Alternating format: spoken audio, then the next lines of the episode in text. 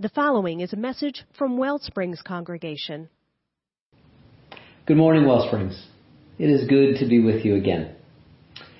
If you've been with us in the past, at least since the pandemic has started and we've done our services virtually, you might notice that I look a little bit different today than I have when I've offered my past messages.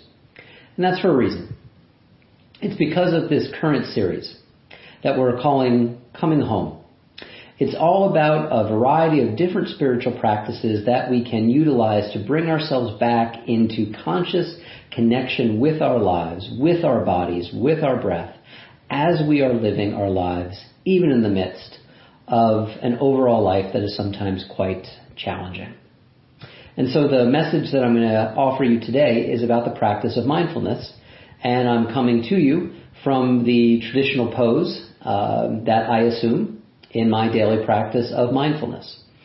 Now, mindfulness, one of the challenges in talking about mindfulness is that it's, it's not really a concept. It's more an experience. And so I'm going to be sharing some words with you today that will kind of, I hope, point at the reality of what mindfulness practice is about. And there's one particular thing that I want to start out with that mindfulness is very much about.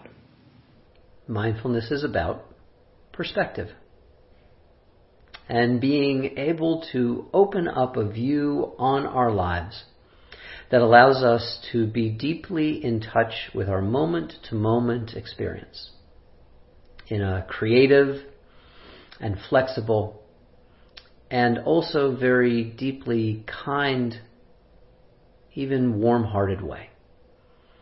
Mindfulness is about inviting us to be attentive and to bring attention to our lives. Especially with those parts of ourselves that sometimes we find really challenging.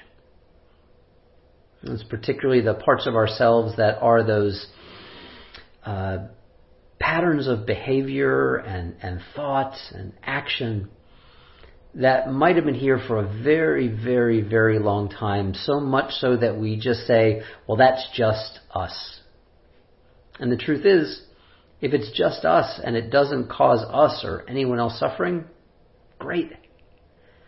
But sometimes those patterns, that conditioning, it gets in the way of a deeper relationship with our own lives and with each other. It is here that I have found mindfulness to be of an inestimable value. In learning to hold my experience more lightly and more lovingly, that opens up in such a way the capacity for change. To grow in the direction of the deepest heart's desire. Now, I experience a lot of uh, freedom or just kind of an opening of my experience with mindfulness. And to kind of uh, convey what that is about, I'm going to say something that I don't think I would have said a number of years ago, which is this. And if you're a member of the uh, uh, Generation X uh, cohort, um, please forgive me. I promise I don't do this lightly. What I want to say is this is Schoolhouse Rock. You know, that great educational kind of uh, very 1970s um, uh, cartoons that happened kind of between the larger cartoons in the uh, advertisements and the commercials. Schoolhouse Rock was wrong. Not totally. I mean, you know, many of us remember, you know, Conjunction Junction, What's Your Function, uh, and all those great songs as well too. Like three is magic number, and I'm just a bill. And most of the time, actually, Schoolhouse Rock was like totally on the money. It was awesome and and was a great part of my growing up in the 1970s. But in this one song, I believe that Schoolhouse Rock was off the mark. You might remember the one that sings, "A noun is a person, place, or thing." And actually, I don't think that a person is like a noun or a noun is a person. I believe that to be alive, to be fully alive, is actually a much more dynamic and fluid and much more verb-like kind of experience than the solid thing that we think of when we think of a noun, kind of separate, apart. Mindfulness, I think, is a way of being in touch with the flow, the ongoing flow and stream of our experience that again really kind of opens up our lives by becoming less solid. In many of ways, we actually become more vital and more in touch with life itself. As the great mythologist Joseph Campbell, when he was asked about the meaning of life once, he said, no, no, I don't, I don't think we're searching for the meaning of life. And he said, you know, that was, that was kind of too much of a concept. He said, No, I think what we are in search of is an experience of being alive that resonates right down to the very core of who we are. He said, That's what I think many of us are in search of. And although I have no idea if Joseph Campbell practiced mindfulness, what he's offering there, that invitation, is very much what mindfulness offers as well too. There are some formal definitions of mindfulness, and they can be helpful as kind of things that point to what the experience is about or that help us kind of set our intention to practice. One is by Jon Kabat-Zinn, one of the foremost teachers of mindfulness in the Western world. And he said mindfulness is paying attention in a particular way, on purpose, in the present moment, and non-judgmentally. On purpose, in the present moment, and non-judgmentally. That's a good definition. I think he's right on. He certainly knows what he's talking about. But that's not just what mindfulness is. As an experience, I think something that gets very close to the heart of it is actually from the song that we were just led through. The less I seek my source for some definitive, the closer I am to find the less I seek my source for some definitive, the closer I am to find.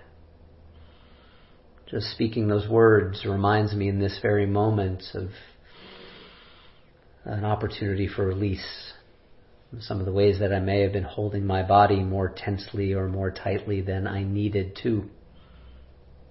That's what mindfulness can help us recognize the residual stuff that we all carry.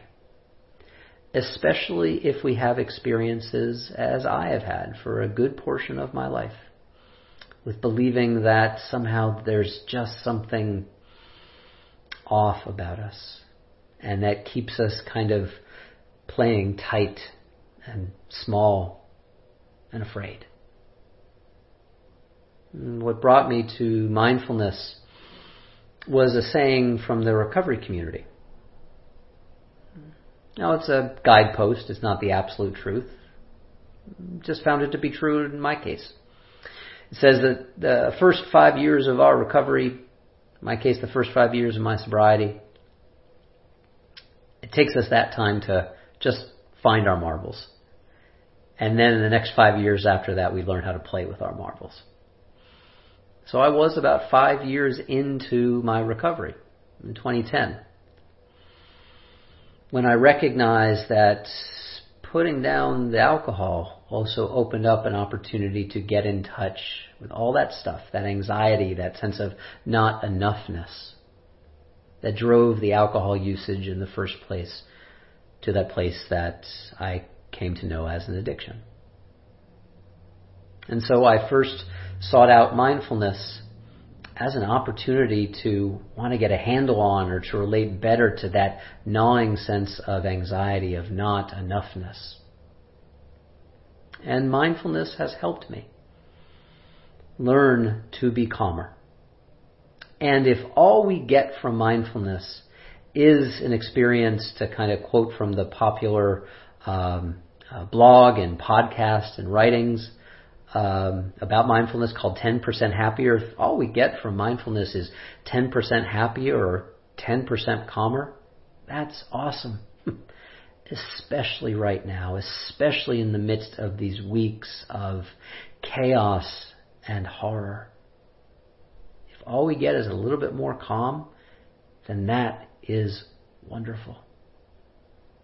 And mindfulness offers something else.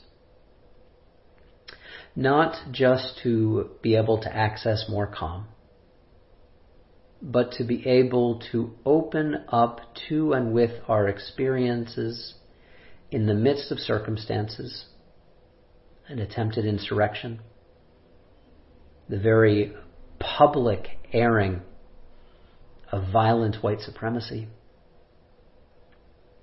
an ongoing pandemic. Mindfulness does not give us an answer to these things, but mindfulness invites us to be in touch with our experience rather than numbing out or checking out. It invites us to turn our attention to our lives as an act of love, especially when life is profoundly difficult and challenging right now. And to stay in touch with our lives in a sustainable way. So I'd like to invite us into a time of practice. It'll be an abbreviated mindfulness practice, not the full 20 or 25 minutes uh, that we tend to do every week and that I do in some form or another every day.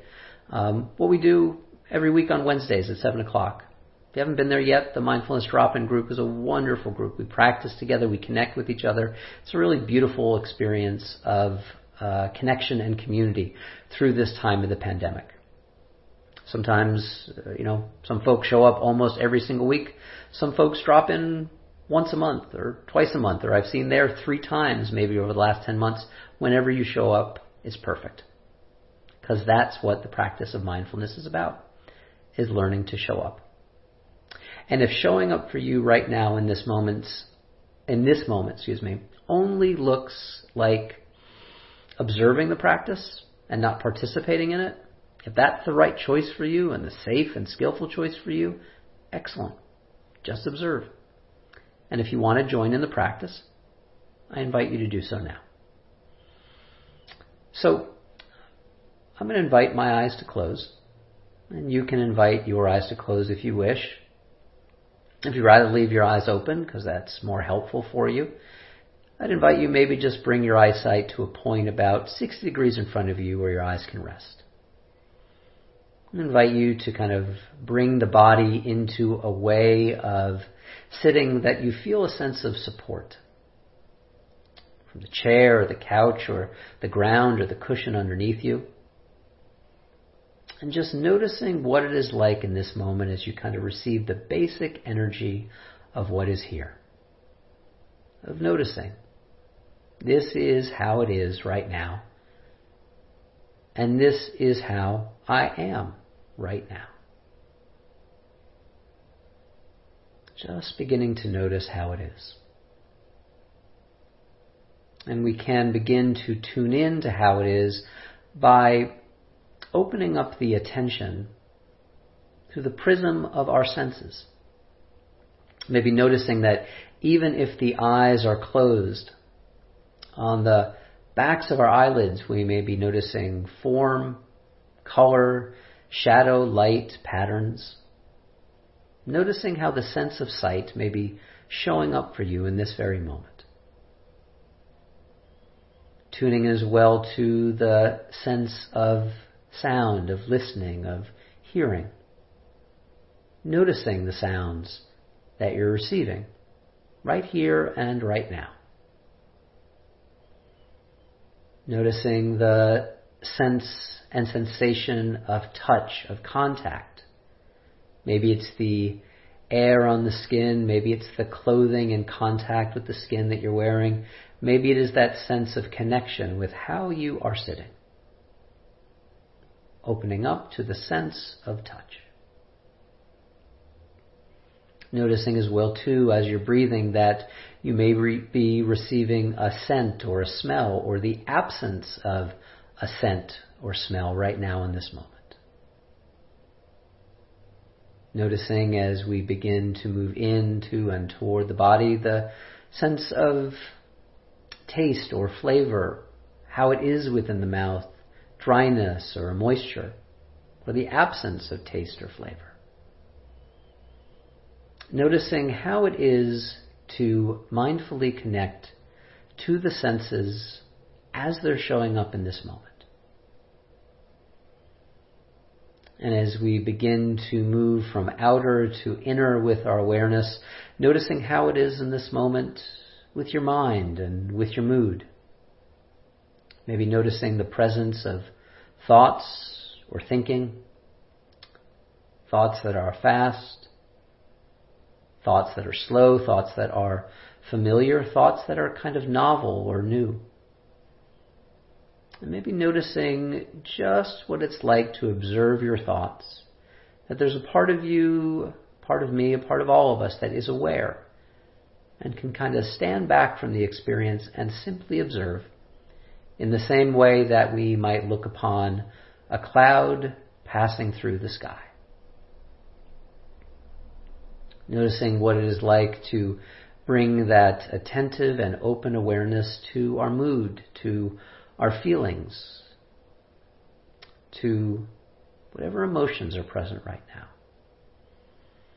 Noticing if it's safe for us to allow ourselves to make space for whatever it is that we are feeling in this moment.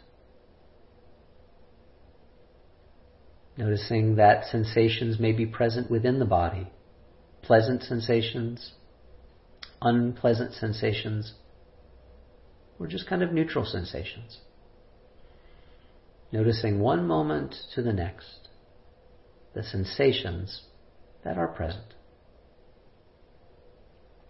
And beginning to kind of turn the focus of our attention in the direction of a sensation that is common to you and to me and to all of us right now, which is that we are breathing. Noticing how it is to take an in breath.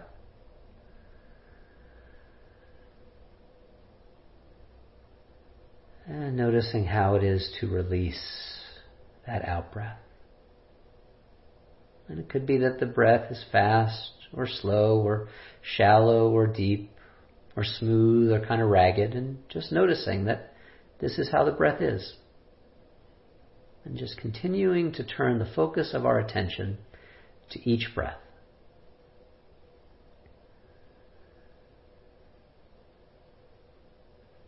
Maybe particularly aware that there's a part or parts of the breath that are most present in the field of your awareness.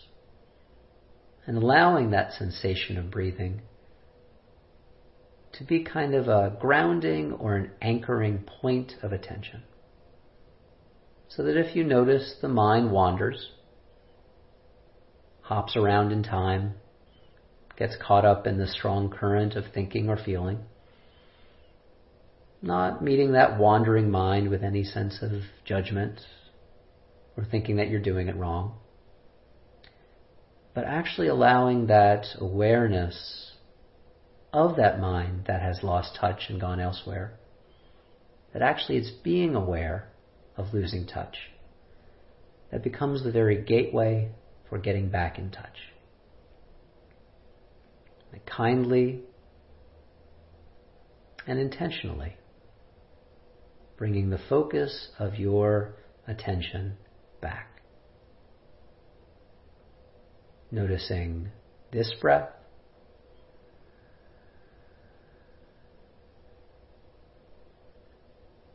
And noticing this breath. and noticing this breath. And as we bring this little time of mindfulness practice to a close, maybe just setting an intention for ourselves. And as we notice beyond the practice today, beyond the service today, as we go throughout our day, if we notice that we get a little scattered, or the mind kind of loses touch, that it is just as close to us as is our breath, as we say to bring ourselves back into mindful connection with this moment.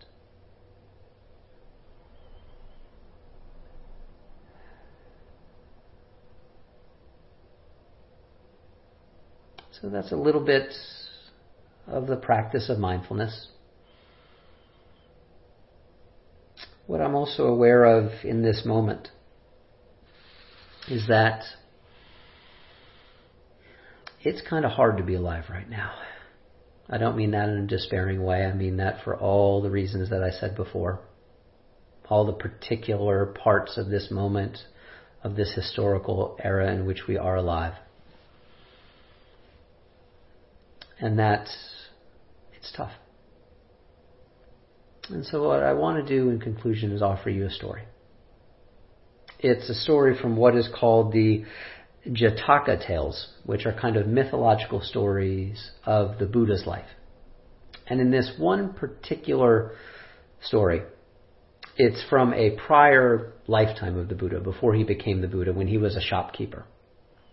And in the story, it said that he was in his shop one day, just kind of going about his daily business, and he saw walking down the main street, the main thoroughfare of the town, of the village, a being of such luminous presence and beauty that the Buddha found himself naturally drawn towards this being, towards this creature. And he left his shop bringing to this being uh, uh, gifts, offerings, wanting to get close to this being. And that the moment the Buddha started to stand in the street, something changed.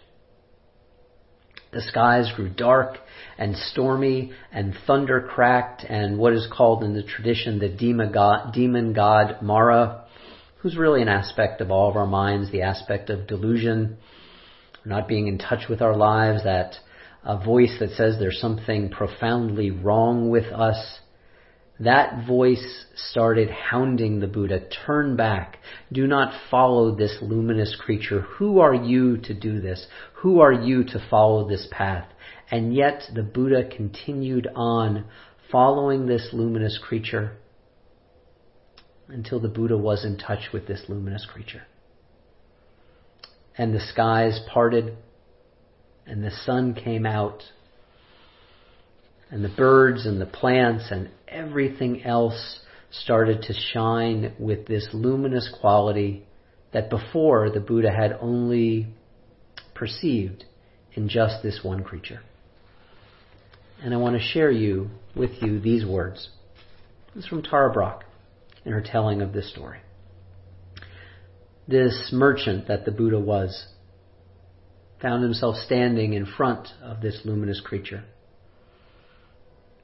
And the creature, the being said, Well done. Well done. Keep on through all the fears and pain in this life. Keep on following your heart and trusting in the power of awareness. Keep on one step at a time, and you will know a freedom and a peace beyond all imagining. Now, I love this story, and I can't say that I've gotten to that place because I don't think it's a place beyond all imagining of peace and freedom. But I believe that all of us can taste and touch into that spacious awareness within each and every one of us that allows us to keep on through the power of mindful awareness to be in touch with our lives, even when it is challenging. And so today, this is for you my deepest wish, for all of us, myself included. May we keep on. Stay in touch and be in touch in a loving and kind way by simply taking a breath and then offering it back and staying in relationship with our lives, even as challenging as this life is. May we all keep on. Amen. And may you live in blessing. for the prayer today, I'm going to ask us to do something different. Just maybe close your eyes, no words here. Just close your eyes and notice what is here for you. And if you would, just take some breaths with me. Even in the space that separates us, there is the air between us. And may we be alive and breathe together.